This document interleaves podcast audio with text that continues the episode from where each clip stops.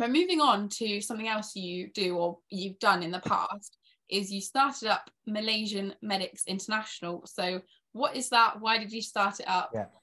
So actually, it's, it's a very it's a very interesting story, a very interesting part of my life as well. So, uh, just to explain to you, Imogen, uh, I did my preclinical years in Malaysia, and I transferred over to University of Dundee for my year three, year four, year five. So there is a very very special partnering partnership program in Malaysia and the UK, where the Malaysian university called IMU uh, partners to about 28 different medical schools all around the world.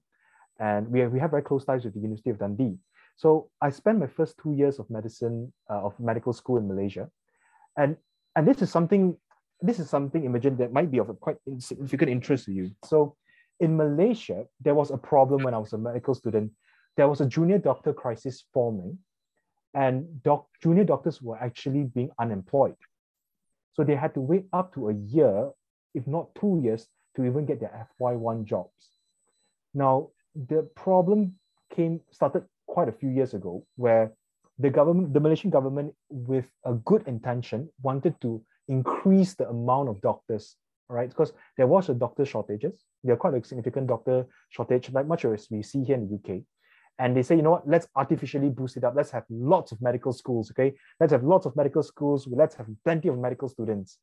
So overnight, over one year, they, all kinds of medical schools just pop up out of nowhere and lots of them have very poor quality. Like genuinely, you can see, you can go to a high street and there's like a shop lot and that's a medical school. It's it's quite laughable. There's only a few reputable institutions in Malaysia, and they, they suddenly open up.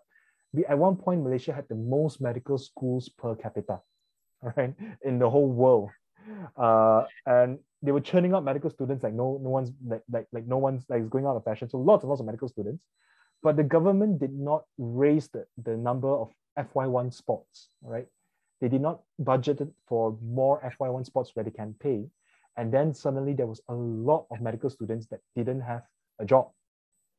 And to make things worse, the specialty training pathway in Malaysia is not as clear as what it is, as what it is here in the UK. So the training pathway is really not very clear. And you'll see this trend in most of the developing nations in Southeast Asia or even in East Asia. So it's on this backdrop where I realized as a medical student that there really wasn't a, a unifying student body to actually bridge this gap between the government and the medical students in Malaysia. And there was lots of Malaysian medical students in the United Kingdom, in Australia, in Ireland, uh, in Russia, and also in, in, in Egypt. And there really wasn't anyone connecting any of them, you know. So lots of these students, they they they lose connection to their home. They don't know what's going home going on at home even those at home have no idea what's going on in their future. So there was a lot of worry among medical students. And one day, you know, me and my my my girlfriend, who's now my wife, then just thought to myself, you know, hey, you know, this is not right. We got to we got to do something about this. So we we just brought together a bunch of people, and we we say, okay, you know what, we're gonna start organizing a few events, bringing in people from the government to speak to medical students and we conduct we conducted ourselves quite professionally. We, we registered ourselves as a non-profit organization. We had a bank account. Uh, did lot. We had actually multiple activities as well. So we ended up running a few important activities throughout the two years. I was uh, three years. I was I was chairperson, and we we, we even um, we even organized the largest medical school event in Southeast Asia. Perhaps there was probably about 1,200 students from 38 from, from sorry, from 24 countries from 73 medical schools in the events. And we brought in the Director General of Health, we brought in the uh, the Directors General of Specialty Training in the Ministry of Health, and really have a lot of these open conversations. So we connected medical students, we educated them of what's going on in the situation, and we really cultivated this sense of excellence among them. So we, we want to hold ourselves up to a higher level. We just don't want to be a medical student that's just a mass produced copy and paste medical student. So that, that was fun. That was fun. I did I did all of that in my second year up to my third year. And just one more year when I was in Dundee, then I passed on the, the baton to someone else. So essentially it's much, there was a need, someone needed to do something about it. I chose to put on, put together a whole team of people to do it. And it's not an effort done by myself, by the way. There was a big team of uh, medical students. The team was quite big At one point, we had 40 people running three different organizations in Malaysia, United Kingdom, and Ireland. And uh, we, we, we were all doing our own activities, and we had an ambassador in every single school as well. So good times. It's quite an impactful thing. And I'm very happy to see that they're still carrying on the tradition and they're growing year on year. That's so cool. I didn't know any of that. And I didn't know, obviously, about the Malaysian junior doctor problems. And yeah. I mean, just like little shops popping up, and yeah, that's a medical school. It's terrible. I mean, there was a there was a medical school at one point. They had four intakes a year. So they had four intakes a year. Each intake they took 200 people. So they, all these medical schools operated on a for-profit basis, and they do not have the clinical the, the the teachers, the lecturers were not doctors at all. They were random uh, they were random people from different specialties. They're not qualified. The students barely had any clinical exposure. It, it was a mess. And the, the, that medical school that had four intakes, they bankrupted themselves. And how, halfway through their medical school, suddenly the medical students realized, oh, our medical school is gone. I, have no more medical school. And it was an absolute crisis. It was an embarrassment, really. And we had we had to we had to like we have to give find find homes for these medical students essentially and not great not great. Which is why uh, there's always caution to be had in the uk it's not as simple as just increasing the number of medical school spots because we had a bit of a junior doctor crisis as well. Australia had it as well where junior doctors will have to wait for quite a while before they could get their jobs. And it's it breaks the narrative where you know doctors they always think that doctors always will have a job will never suffer from employment crises uh, but that that problem changed the whole narrative yeah well is it is it still the same now or is it I, improved? I think things are getting a bit better because all these terrible medical schools are well bankrupting. They, they, they, they're, they're just dropping like flies. Just popped up like mushrooms die like mushrooms. Um, but i think things are getting better. There is still a bit of a delay but things are getting better. Uh, yeah, but a lot of planning needs to happen. You know, it's not it's not just increase one thing and then cause a problem downstream. You have to work together to bring everything up at once. Yeah, it's definitely a tricky balance to have, but um, yeah, popping up like mushrooms is is clearly not not the answer. That that's really interesting because I didn't know anything about that and about. Yeah. I mean, having that many medical students from all over the world is just it's just incredible. It's yeah. amazing, and it's good that it's still it still carries on now. Um, but the other thing you do, or the other thing you're interested in, and I think it's good to have interests that aren't just clinical nice. your clinical work. So AI uh, or health tech development. So my dad absolutely loves AI. He's literally a big AI geek. Um, so what would you say has been your favorite recent AI or health tech development? Now, the first thing to understand, Imogen, and this is really from the point of a doctor who's actually working in the field, AI is at, at an inflection point. What I mean is we are very close to an exponential growth of how AI will affect uh, will affect how we live on a day-to-day basis. The problem with AI right now is that the NHS and our data infrastructure is not quite ready for it. You have to understand that AI lives and dies by the quality of data that you feed it. And right now, the, the, the, the systems that we have in the NHS is not quite ready to, to, to actually develop or even deploy any artificial intelligence. So that is where the greatest bottleneck is. The, there is not quite enough literacy of AI among doctors just yet. Lots of doctors have no idea what AI is. Lots of doctors have no. Lots of doctors, uh, a significant minority do, but the majority of them don't really quite understand what AI is and how could they best use AI to improve healthcare. And that's one of the things I'm quite passionate about, improve, increasing the education and awareness of how AI can be used, as well as trying to drive changes to, to prepare ourselves for AI. Well, it's kind of cool. It's kind of scary, I have to say. All this stuff does scare me a little bit. yeah, it, it is. It is a lot of things, but but let's talk about the reality of things, Imogen. Uh, 80, 80 to 90% of healthcare AI algorithms fail. That's the current status quo. Lots of people put in a lot of money and they the AI algorithm simply does not work. It's just not deployable, not feasible.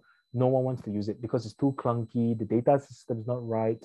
it's too much effort to do too little for too little benefit. So that's the nature of things. And one of the biggest problems of why this doesn't work is because there's often a working group that develops this AI on their own without consulting the doctors, the nurses, the pharmacists, the people who will end up using this AI. So they develop it, they spend a lot of money only for it to say, you know what, fantastic, this algorithm works, but it doesn't help me as a doctor. It makes my life harder. I'm not going to use it. So a lot of a lot of money, time, effort, blood, sweat, and tears could have been could have just been saved if they were they just had this clear conversations right from the start, honest, unbiased feedback. And that's why I started doing this uh, adopt a doc uh, initiative really to really have these conversations with health, not just AI companies, but also health tech companies to just have a, a, a clear, clear, unbiased conversation with me and my team to to make sure that they that they perform a sanity check to make sure that whatever they're doing, you know, they're doing it in the right way, or I can give them a bit of a better focus of how their tools can be used better in the clinical field and how do you how could they repurpose their tools. So yeah wow i have a lot to say about that because oh gosh so well 90% of healthcare ai fails yeah. um that's that's very interesting and how not communicating with the doctors you'd think that'd be a really obvious thing to do but uh, so, yeah. i was talking to someone else on the podcast who uh, has their own health tech company and they were saying how it's really important to focus on the prop the problem, not creating a solution that doesn't really matter. You've got to think what's yeah. the problem and then come up with the solution. So if you haven't asked the doctors what problems do you face, then whatever you make probably isn't going to help. And so that's that's something that's really interesting. But another thing I've noticed, not necessarily with AI, but just with technology in general, is well, for example, phones, um, mobile phones, when they probably first came around, people have now learned how to use them, and most people have one. Most people know how to use it well and properly and use it for four hours a day. But with a lot of things, I found that you can change the technology or change the way something's done. You can't necessarily change the people. Like you could have the amazing booking system, AI or something books all your things for you. But if the actual human doesn't turn up to the meeting, then it's all it's all kind of pointless. You can't you can change the people to a certain extent. Yeah. You can't change them as quickly as the technology is changing. Yeah. And I think that's the another bottleneck we're going to start seeing because the technology and the AI is going to go like that, and the yep. people are just going to carry on going like that, and they can't quite catch up. They can't, can't quite catch up. Yeah, exactly. And it's uh it's quite an interesting problem as well. Healthcare itself is a very challenging field to to challenge, to tackle, because there's a lot of regulations behind things. So let's say the the technology already exists in the law, in the law firms, in the banking firms, in the finance industry. It already exists, it's already been deployed in the manufacturing industries, it's all being done. But we don't have that in healthcare simply because there is a more rigorous standard that we hold ourselves up to patient data, patient confidentiality, patient safety, uh, red tape upon red tape upon red tape. So innovation moves at a slower pace at, in healthcare. So that's one problem. And what you've just described is very true. Adoption among doctors, just because you think that product is great, doesn't necessarily mean that the other person think it's great. and they might, and here's the, here's a very unique phenomenon in in health tech development. It you don't a doctor might say, okay, you know what, I need this. And a health tech developer then say, okay, I'll make this for you. But what they realize is that the doctor, even if you create this product A for this doctor B, the doctor will still not use the tools very well because sometimes the problem is so complex that it's difficult for us to verbalize and to explain what is act- what actually we need. So it's not just a simple of, oh, what do you need? I need this. I built this for you and you use this it's actually uh, you have to take a more general approach and really see what's going on. Examine examine what's the situation really do some in-depth in-depth diving into the, the problem and really develop a tool from that point of view. And and i think that's what's lacking. I think that's what's lacking because there isn't that collaboration with doctors and there there just isn't as much awareness of the problems that we have. So what we what what this end up with is we have plenty of digital tools that we use in the NHS that we just that's very clunky, completely not user friendly. We work around all these tools and we we don't we don't use it as best as we can. So we use up to like 10% of a feature of a of a certain platform and 90% of the features we don't touch at all. So yeah, it, uh, someone else has said that on the podcast how people in healthcare are much slower to, as you say, adopt the new technology or the new way of doing things because there is such a there can be such big problems and one solution isn't going to solve it unfortunately. So yeah it's very interesting to talk about and i'm not really sure what what the kind of outcome of that is but that leads me nice onto the next question really. So just in a short kind of succinct uh, explanation what do you think the nhs will look like in the future i think it's really hard to say um, there is every there is a feeling that the current nhs has reached a point that it's really quite unsustainable and things are only going to get mm, harder. Why I say this is that everyone is getting older. That everyone is going getting older. The boom, the baby boomer generation, is now moving to 70 years old, 80 years old, and there's there, there's a big chunk of them. So if you're a doctor working in a hospital, you will realize that the real reason why we have so much bed pressure is because there were a lot of elderly, frail patients occupying the bed, and we can't discharge them home just yet because it's not safe to do so. There's no not enough family support, and we need to organize social care for them. And the process of arranging a social care can range from a month to six months. The longest we've had was almost a year just to arrange social care for the patient to be discharged home safely. And everyone's just going to get older. Everyone's going to need more and more and more and more and more. And money is a limited resource and manpower is a limited resource. So i'm not sure how things are going to happen one thing to say is this workforce crisis is not going to miraculously solve itself so they can only churn out a limited rate of doctors they can't increase it exponentially to meet the projected demand so the only way to, to sustain this is that a doctor needs to increase his or her productivity. A doctor needs to do a lot more with less time. And the only way to do this is with technology. You need to utilize technology to solve the problems that we face right now. We spend too much time documenting the administrative stuff.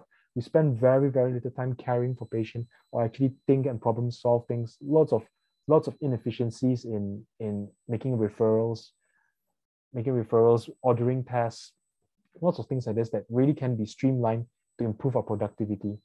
And I think that if there's if there's a way for the NHS to succeed and survive, that's what what's needed. Yeah. Oh gosh, there's a lot to say there, isn't there? And I think yeah. it's it's good to look to the future and think how is this going to how is the NHS going to look because it's such a big part of um, well, everyone, ev- everyone relies on doctors, and it's a big part of um, government funding as well, just in general. And I think, yeah, it's not going to magically solve itself. All the problems that we're seeing now, and everyone getting older as well. I had half a day in a geriatric ward mm. or elderly care ward, and uh, I could even see it then. There were patients in there; they'd all been in there over a month, mm. and they probably only needed to be in there less than a week but because it was their first major fall or first major incident they could as you say they couldn't get help at home and they needed to work out a care plan or going into a care home and it just takes wow. a long time to do that and there isn't necessarily that communication between the care side of things and then the actual hospital side of things and so yeah people are staying in hospital really really way longer than they need to be and so other people who do need the hospital beds can't come in and that problem just gets bigger and bigger and bigger so yeah. i think that's definitely that's definitely yeah. going to be a big part of the future problem i think there are a few important things to a few innovations that actually are very hopeful actually there is the hospital at home initiative, where patients actually get treated at home and doctors actually come, doctors and nurses actually come to their house, do a bit of a walk round, just making sure that everyone's okay in the community. I think that's very, very important. I think that's really going to be one, one way we can at least solve 30% of our big crises. Wearables, things that can actually monitor someone's vital signs, even from home, and using artificial intelligence to monitor that as well for you to, to reduce the manpower of someone having to sit, sit in front of a computer and look at all these readings. Yeah so there are there are things that are really happening right now. They are successfully happening. Uh i hope it just gets faster. That's all.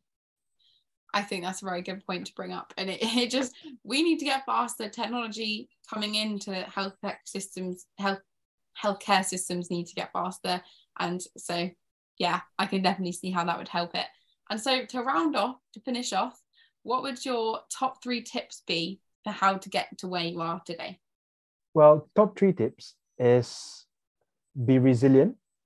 Resilience is probably the most important thing. You, you don't need to be very smart. You don't need to be very clever or talented, but you do need to be very resilient. You need to be able to survive. You need to be resourceful.